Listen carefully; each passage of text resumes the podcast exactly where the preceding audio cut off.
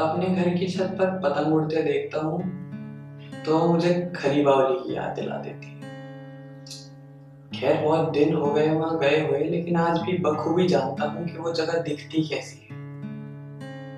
वहाँ के मसालों की खुशबू आज भी मेरे नाक में दम कर देती है, पर वहाँ की यादें मुझे याद दिलाती हैं कि तुम एक जगह पर बैठकर क्या क्या नहीं देखते।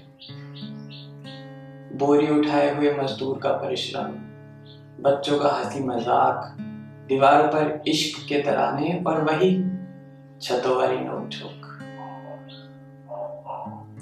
पर अगर तुम मुझे वहाँ नहीं ले जाती तो क्या मुझे पता होता कि खली बावली नाम की कोई जगह भी है? या क्या मैं ये सब देख पाता? खरीबावली मुझे तुम्हारी याद दिलाती है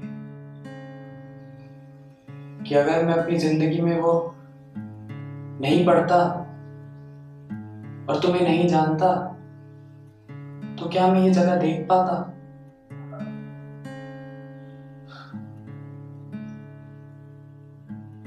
पर आज लगता है कि मेरी ज़िंदगी की किताब पूरी तरह से गुम हो गई है। और रह गई है तो बस कुछ यादें